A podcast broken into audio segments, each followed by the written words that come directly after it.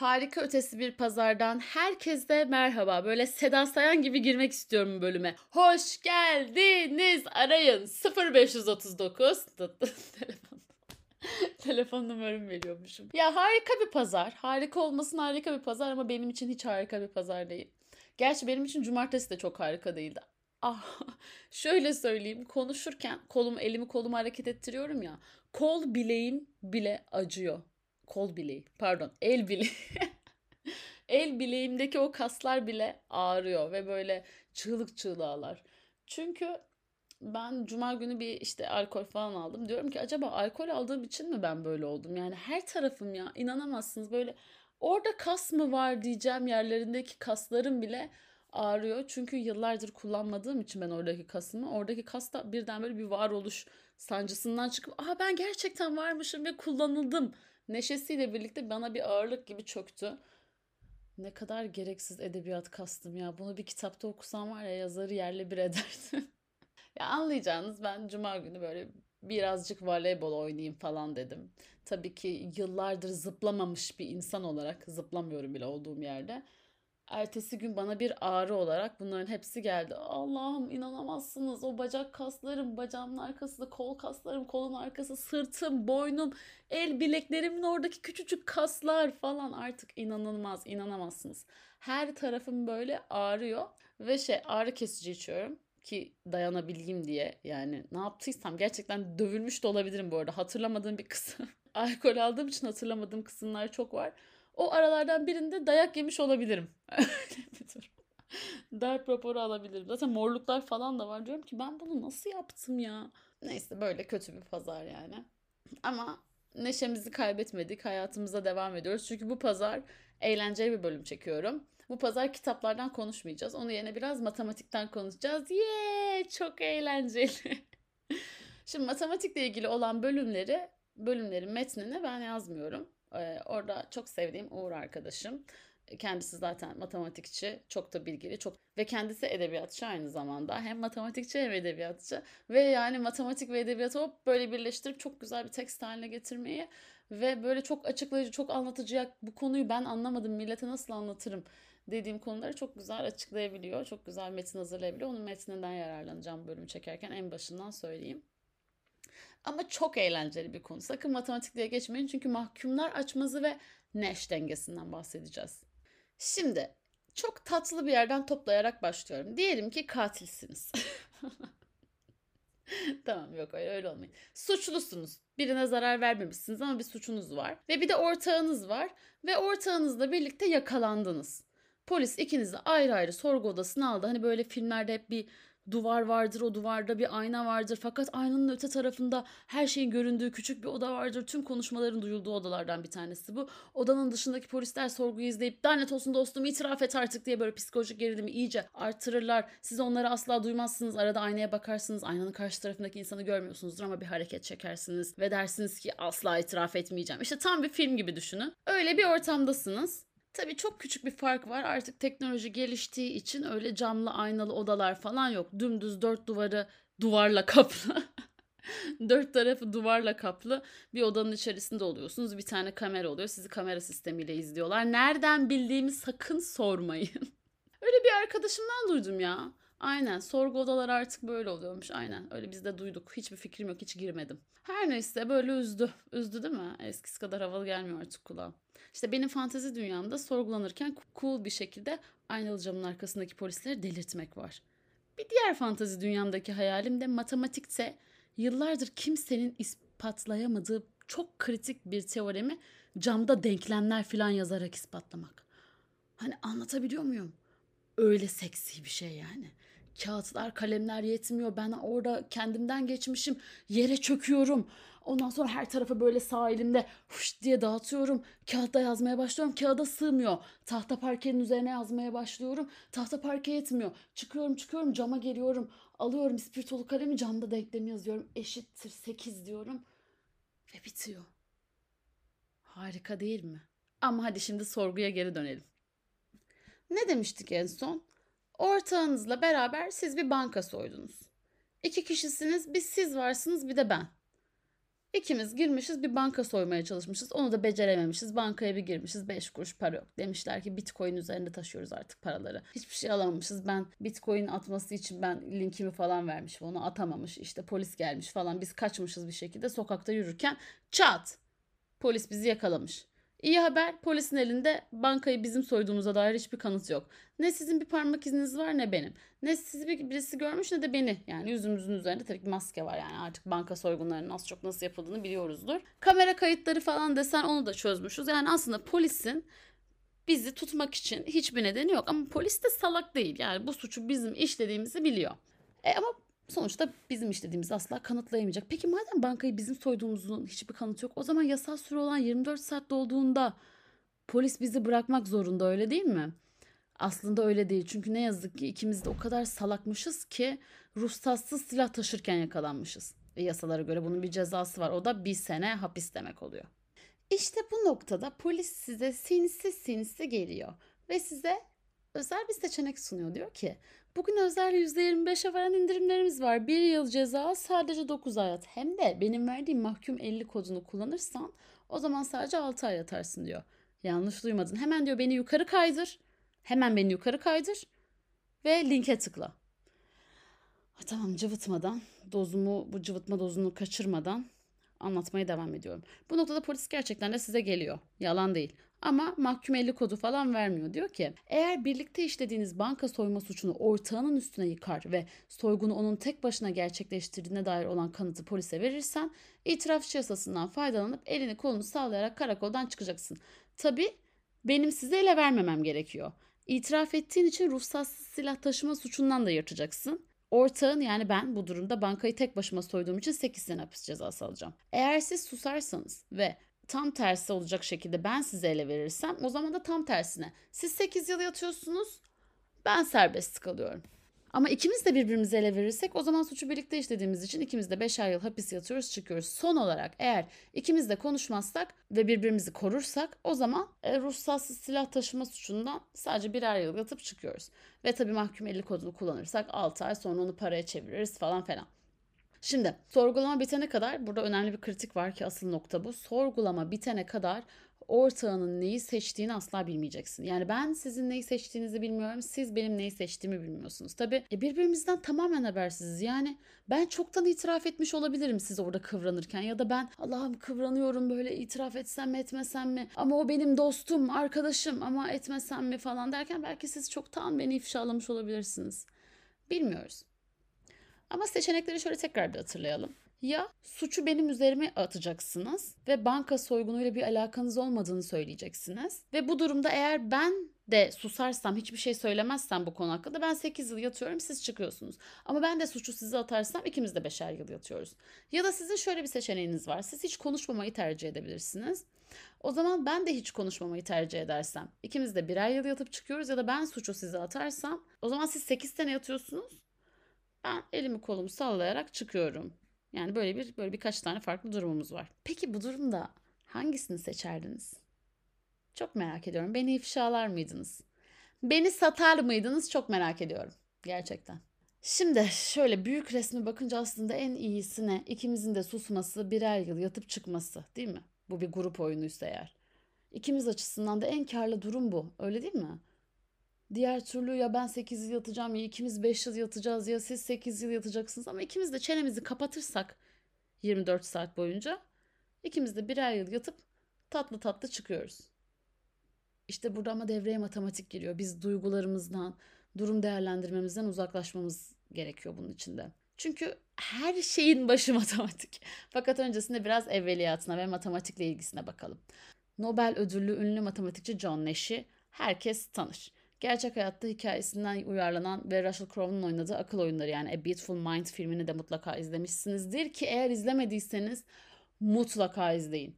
Harika ötesi bir film. Kesinlikle izleyin. Bir saniyesinden bile sıkılmayacağınıza eminim. John Nash oyunlar teorisinde ortaksız oyunlarda denge noktasının varlığı üzerine çalışmaktadır. Peki her şeyin başına dönelim. Nedir bu oyunlar teorisi? Aslında oyunlar teorisi dediğimiz şey şunu kapsıyor iki veya daha fazla akıllı oyuncunun bulunduğu ve her oyuncunun kendi adına en karlı stratejiyi seçtiği Her türlü oyuna biz oyunlar teorisi diyoruz. Burada önemli olan nokta şu.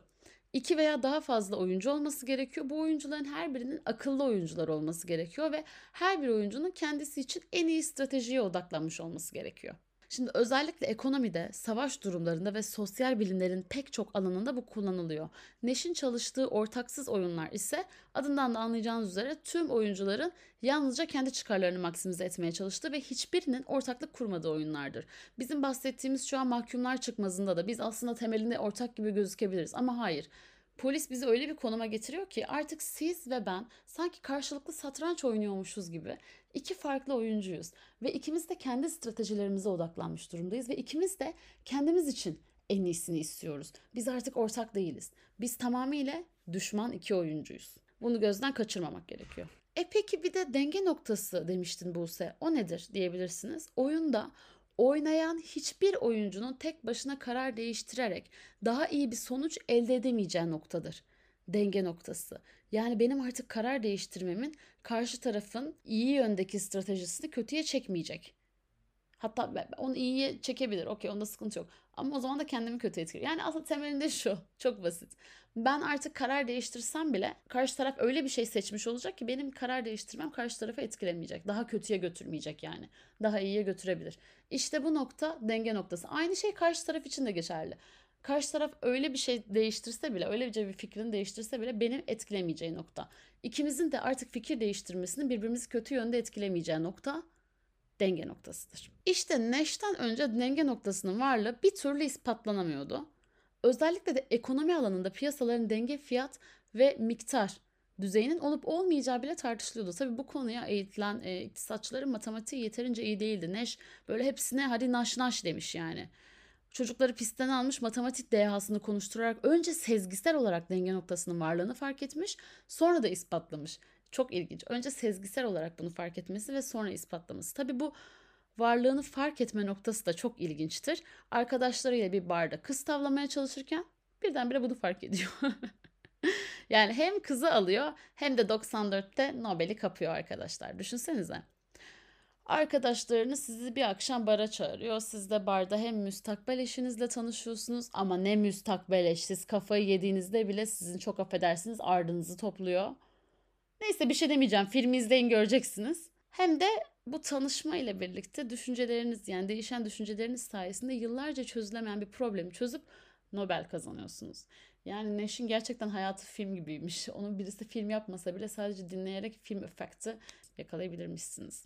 Ya sonuç olarak ben bir arkadaşım beni bara çağırırsa mutlaka gidiyorum. Neden? Belli mi olur? Kader kısmet, insanın kısmetinin nereden çıkacağı hiç belli olmuyor. Ben de sizi bara çağırırsam gelirseniz iyi edersiniz arkadaşlar. Öyle söyleyeyim yani. Gerçi nasıl çağırayım ya? Bir bira olmuş 80 lira. Olacak, olacak, olacak o kadar. Olacak, olacak, olacak o kadar. Devam ediyoruz. Şimdi nerede kalmıştık? Çok goy goy yaptım ya. Her neyse konumuza geri dönelim. İkimiz için de en karlı durum aslında ikimizin de susma stratejisi değil mi? İkimiz de susarsak siz de çenenizi kapatırsanız ben de çenemi kapatırsam birer yıl hapis yatarız sonra da çıkarız sonra da bir daha birbirimizin suratına bakmayız. Ama ama bunu yapmak matematiksel olarak doğru değil. Çünkü biz Bonnie ve Clyde değiliz. Ee, birbirimize delice aşık da değilsek eğer. Ve delice aşık olsak da bile belki matematiğe güvenmekte fayda var. İkimiz için de diyorum yani. Anlatabiliyor muyum? Anlatacağım şimdi. Şöyle evet en karlı durum bu. Yani ikimiz de susuyoruz. Bir sene yatıp çıkıyoruz. Ama diyelim ki siz susma stratejisini seçtiniz. Çok güzel. Ya ben susup bir sene hapis yatmak yerine daha karlı bir strateji olan suçu sizin üzerinize atmayı tercih edersem ve özgür kalmayı seçersem ne oluyor? Siz kuzu kuzu 8 yıl hapis mi yatacaksınız yani? Böyle denge noktası mı olur ya? Böyle denge mi olur? Denge noktası için herhangi bir oyuncunun karar değiştirince daha iyi sonuç elde edemeyeceği nokta demiştik hatırlarsanız.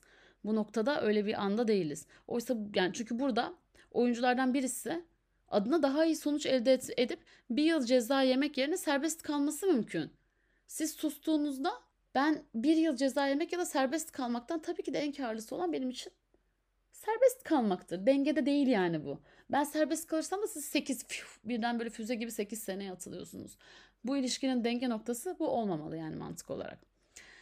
Şimdi olaya iyice odaklanıp sadece sizin gözünüzden olaya bakalım ve çözelim. Diyelim ki benim elimde, ya diyelim ki değil öyle zaten de benim elimde iki farklı strateji var değil mi? Siz oturup bunu düşüneceksiniz. Hatta diyeceksiniz ki polis bey bana bir kağıt kalem verir misiniz? Hangi seçeneği seçmem gerektiği konusunda bir matematik problemi çözmem gerekiyor diyeceksiniz. Onlar hadi canım vay canım falan diyecekler ama işte biraz zeki olmanız gerekiyor. Kağıdı kalemi elinize alıyorsunuz ve diyorsunuz ki okey diyelim ki benim sustuğum senaryodan ilerleyelim. Ben susmuşum. Bu durumda siz de susarsanız birer sene hapis yiyoruz ve çıkıyoruz. Ama suçu benim üzerime atarsanız siz serbest kalıyorsunuz. Yani benim sustuğum takdirde sizin için en karlı seçim suçu benim üzerime atmanız. Peki benim konuşup suçu sizin üzerine attığım senaryoda e bu durumda da siz susarsanız 8 sene hapis yiyorsunuz. Öte yandan itiraf ederseniz 5'er sene yiyoruz ve çıkıyoruz. Bu durumda konuşma stratejisini seçince 3 sene daha az yatıyoruz. Yani aslında siz olayı şöyle matematiksel olarak alacaksınız. İki tane case var diyeceksiniz. Karşı tarafı beni etkileyebileceği. Alıyorsunuz kalemi diyorsunuz ki karşı tarafın beni etkileyebileceği iki tane seçeneği var. Bir tanesi susabilir, diğeri konuşabilir. Önce susmaya bakalım. Karşı taraf susarsa ve ben de susarsam birer sene yatıp bir sene hapiste yatıyorum. Kendinizi düşüneceksiniz tamamen karşı tarafı değil. Karşı taraf susarsa ve ben konuşursam sıfır sene hapiste yatıyorum. En iyi seçenek ne? Sıfır sene hapiste yatmak. Bunun için benim karşı tarafın sustuğu durumda ne yapmam gerekiyor? Konuşmam gerekiyor. Attık cebe git, gitti.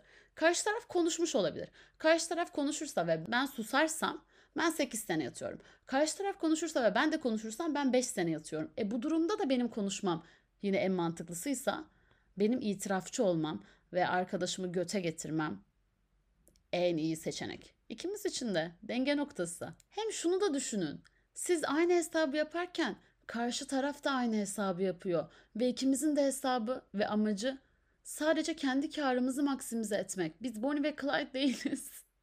İkimiz de kendi karımızı maksimize etmek istiyoruz. O zaman en iyisi ikimizin de konuşması gibi gözüküyor. Yani görüldüğü üzere iki suç ortağı açısından en avantajlı konum birer sene yatıp çıkmak. İkisinin yattığı seneleri toplarsak bir artı bir iki yapıyor en avantajlı durum bu olmasına karşın oyun bu noktada dengesiz bir konuma sahip. Çünkü ikiliden herhangi biri çıkarını arttırmak istediğinde ortağını satarak bunu gerçekleştirebiliyor biliyor ve bir sene hapis yatmaktan da kurtuluyor. Bu durumda toplam 8 sene oluyor. Öte yandan susan taraf bir anda fazladan 7 yıl yatma riskini göze alacak demek ki bunu almayacaktır. Kimse böyle bir risk göze almaz. O yüzden konuşup en azından 3 yıl daha az yatarım deyip 5 sene hapis yatmaya razı olacaktır karşı tarafta. Yani her iki taraf için de en iyi strateji 5 sene hapise razı ol- olup serbest kalmayı ummak olduğundan denge noktası da bu konuda oluşuyor. Denge noktasında ise ikisinin yattığı, ikimizin yattığı seneler 5 artı 5'ten 10. Görüldüğü üzere grup açısından en zararlı konum budur. Yani en zararlı konum oyunun denge noktası ve akıllı iki oyuncu en iyi stratejiler gereği bu konumu seçiyor. Seçmeliler de işte mahkumlar açmazı tam olarak budur. Bıdım tıs. Baya net anlattım değil mi? Bence bayağı iyi anlattım ya. Şöyle iki tane daha örneğim var. O örnekleri de vereceğim. O şekilde toparlayacağım. Şimdi bu başka bir örnekte de şirketlerin reklam sektörüne ayırdığı devasa bütçelerle ilgili.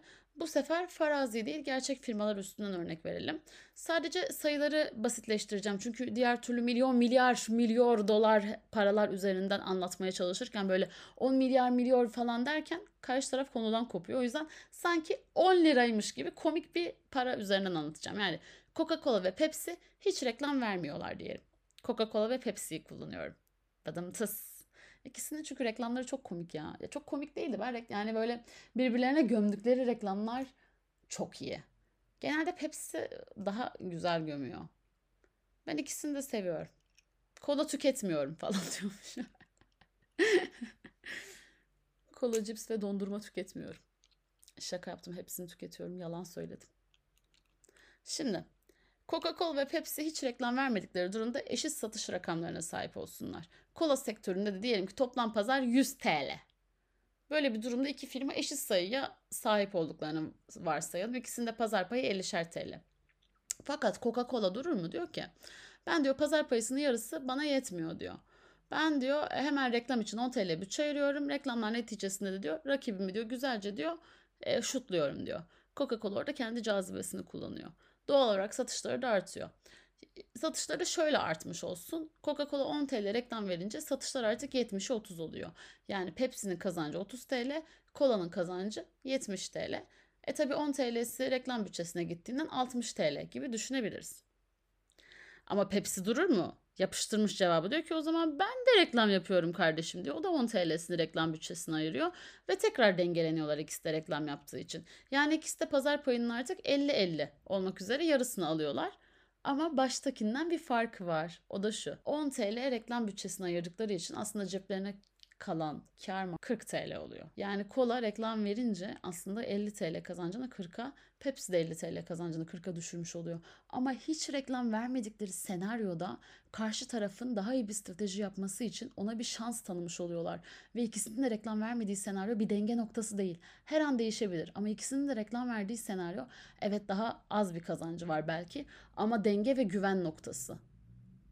Ve bu tarz piyasalarda riski göze almaktansa denge noktasında kalmak, güçlü güçlü taşa, güçlü ata oynamak en iyisidir.